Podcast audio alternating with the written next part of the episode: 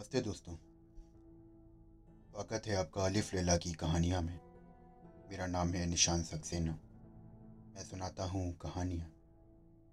ये सुनते हैं आज किस्सा दूसरे बूढ़े का, जिसके पास दो काले कुत्ते थे। दूसरे बूढ़े ने कहा, हे दैतराज ये दोनों काले कुत्ते मेरे सगे भाई हैं। हमारे पिता ने मरते समय हम तीनों भाइयों को तीन हज़ार अशरफियाँ दी थी। हम लोग उन मुद्राओं से व्यापार चलाने लगे। मेरे बड़े भाई को विदेशों में जाकर व्यापार करने की इच्छा हुई। सो उसने अपना सारा माल बेच डाला और जो वस्तुएँ विदेशों में महँगी थीं, वो यहाँ से खरीद कर व्यापार को चल दिया। इसके लगभग एक वर्ष बाद मेरी दुकान पर एक भिकमंगा आकर बोला, भगवान तुम्हारा भला करे। मैंने उस पर ध्यान दिए बगैर जवाब दिया, भगवान तुम्हारा भी भला करे। उसने कहा कि क्या तुमने मुझे पहचाना नहीं? मैंने उसे ध्यानपूर्वक देखा और फिर उसे गले लगाकर फूट फूट कर रोया। मैंने कहा, भैया, मैं तुम्हारी ऐसी दशा में कैसे पहचानता? फिर मैंने उसके प्रदेश के व्यापार का हाल पूछा तो उसने कहा कि मुझे इस हाल में भी देख कर क्या पूछ रहे हो। फिर मेरे ज़ोर देने पर उसने वो सारी विपदाएँ बताई जो उस पर पड़ी थी और वो बोला कि, मैंने समशेक में ही तुमको सब बताया है। इससे अधिक विस्तार से बताऊँगा तो मेरा भी दुख बढ़ेगा और तुम्हारा भी। उसकी बातें सुनकर मैं अपने सभी काम भूल गया। मैंने उसे स्नान कराया और अच्छे वस्त्र मांग कर मंगाकर उसे पहनाए। फिर मैंने अपना हिसाब देखा तो मालूम हुआ कि मेरे पास सिर्फ़ छह हज़ार रुपये हैं। मैंने तीन हज़ार रुपये अपने भाई को देकर कहा कि तुम पिछली हानि भूल जाओ और इन तीन हज़ार से नया व्यापार करो। उसने रुपयों को सहर्ष ले लिया और नए सिरे से व्यापार करने लगा। हम सब लोग अब पहले की तरह रहने लगे। कुछ दिनों बाद मेरे छोटे भाई की इच्छा हुई कि विदेश जाकर व्यापार करे। मैंने उसे बहुत मना किया, लेकिन उसने मेरी बात न मानी। अपना सारा माल बेच बाज कर वो वस्तुएँ खरीद ली जो विदेशों से में महँगी मिलती हैं। फिर उसने मुझसे विदा ली और एक कारवां के साथ जो विदेश जा रहा था रवाना हो गया। एक वर्ष के बाद मेरे बड़े भाई की तरह ही वो भी अपनी सारी जमा पूंजी गवाकर फकीर बनकर मेरे पास वापस आ गया। अपने बड़े भाई की तरह छोटे भाई की भी सहायता करी और उस वर्ष जो तीन हज़ार रुपये मुझे व्यापार के लाभ के रूप में मिले थे, उसे दे दिए। वो भी नगर में एक दुकान लेकर पहले की तरह व्यापार करने लगा और सब कुछ पहले की तरह ठीक ठाक हो गया।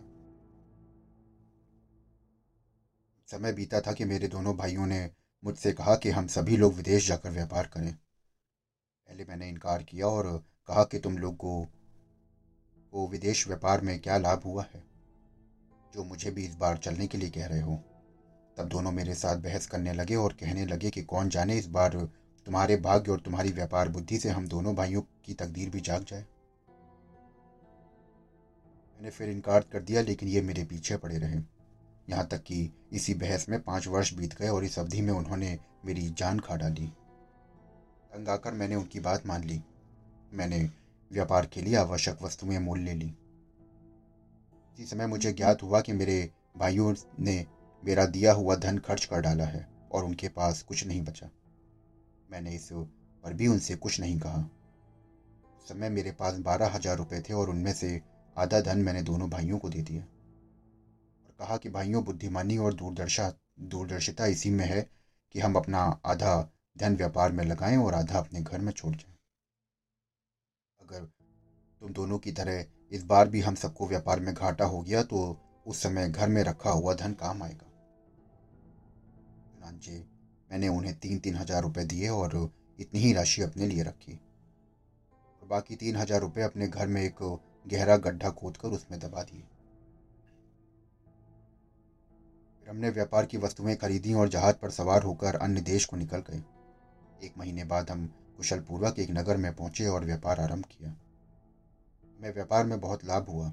फिर हमने उस देश में बहुत सी अच्छी अच्छी वस्तुएँ अपने देश में बेचने के मंतव्य से मोल ली।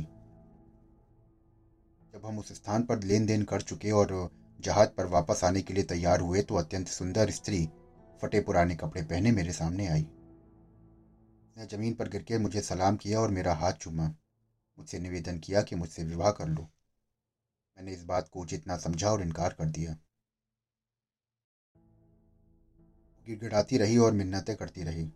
अंत में मुझे उसकी निर्धनता पर दया आ गई और मैंने उसकी प्रार्थना स्वीकार करके उसके साथ विधिवत विवाह कर लिया। अपने साथ जहाज़ पर चढ़ा लिए मैंने रास्ते में देखा कि वो केवल सुंदरी ही नहीं, अत्यंत बुद्धिमती भी है। इस कारण मैं उससे और ज़्यादा प्रेम करने लगा। किंतु मेरे इस सौभाग्य को देखकर मेरे दोनों भाई जल मरे। मेरी जान के दुश्मन हो गए और उनका विद्वेश यहाँ तक बढ़ा कि मैंने, कि एक रात जब हम दोनों सो रहे थे, उन्होंने हमें समुद्र में फेंक दिया। मेरी पत्नी के पास जैसे कोई अलौकिक शक्ति थी। जो ही हम दोनों समुद्र में गिरे, वो मुझे द्वीप पर ले गई।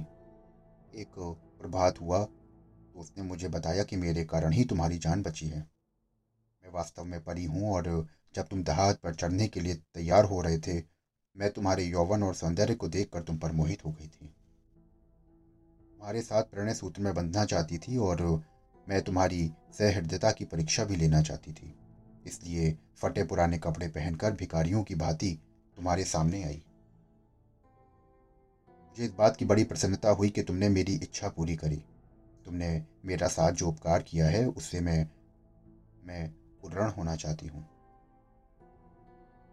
तो मैं तुम्हारे भाइयों पर अत्यंत कुपित हूँ और उन्हें जीता ना छोड़ूँगी।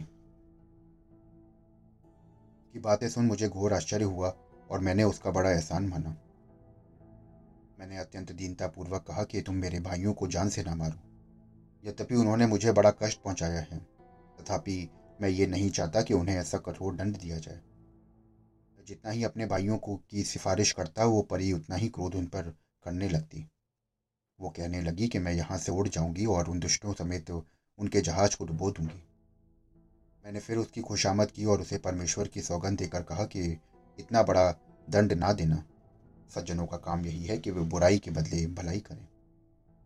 वो अपने क्रोध को ठंडा करो और यदि तुम उन्हें दंड ही देना चाहती हो तो मृत्यु दंड के अतिरिक्त जो दंड चाहे दे दो। मैं उस समय समझा बुझाकर मना रहा था कि उसने एक क्षण में मुझे उड़ाकर मेरे मकान की छत पर पहुँचा दिया और स्वयं अंतर्ध्यान हो गई। मैं छत से उतरकर घर के अंदर आया और फिर मैंने गड़े से अपने दबाए हुए तीन हज़ार रुपये निकाले। दुकान में जाकर दोबारा से कारोबार शुरू किया। जब मैं दुकान से घर को वापस आया तो मुझे ये देखकर आश्चर्य हुआ कि मकान के अंदर दो काले कुत्ते मौजूद हैं। मुझे देखकर वे दुम हिलाते हुए मेरे पास आए और मेरे पाँवों पर सर रखने कर लौटने लगे। क्षण। वो परी मेरे घर में आई और मुझसे बोली कि इन कुत्तों को देखकर घबराना नहीं, ये तुम्हारे दोनों भाई हैं। ये सुनकर मेरा तो खून ही सूख गया। मैंने दुखी होकर परी से पूछा कि ये कुत्ते कैसे बन गए। उसने कहा कि मेरी बहन है जिसने मेरे कहने पर तुम्हारे जहाज़ को माल असबाब समेत डुबो दिया और तुम्हारे भाइयों को दस वर्ष के लिए कुत्ता बना दिया। ये कह के पति, परी अंतर्ध्यान हो गई। जब दस वर्ष व्यतीत हो गए तो मैंने अपने भाइयों को साथ लेकर इधर आ निकला और व्यापारी तथा इस हिन्नी वाले व्रत को देखकर यहाँ रुक गया। मेरी कहानी बस इतनी सी है। ये दैत्यराज, आपको क्या ये कहानी अद्भुत लगी? दैत ने कहा, वास्तव में तेरी आप बीती बड़ी अद्भुत है। मैंने व्यापारी के अपराध का दूसरा तिहाई भाग भी माफ़ कर दिया। पर तीसरे बूढ़े ने उन दोनों की तरह दैत्य से कहा कि अब मैं भी अपना वृतांत आपसे कह रहा हूँ। यदि आप इसे भी अद्भुत पाएँ तो कृपया व्यापारी के अपराध का बाकी तिहाई भाग भी क्षमा कर दें। दैत्य ने यह बात स्वीकार करी। तो दोस्तों, अभी आप सुन रहे थे किस्सा दूसरे बूढ़े का, जिसके पास दो काले कुत्ते थे। क्या कहानी होगी तीसरे बूढ़े की? क्या दैत्य व्यापारी के अपराध को क्षमा करेगा? ये सब सुनने के लिए मेरे चैनल से जुड़े रहिए। सुनते रहिए अलिफ लैला की कहानियाँ जल्द मिलता हूँ नई कहानी के साथ। शुक्रिया।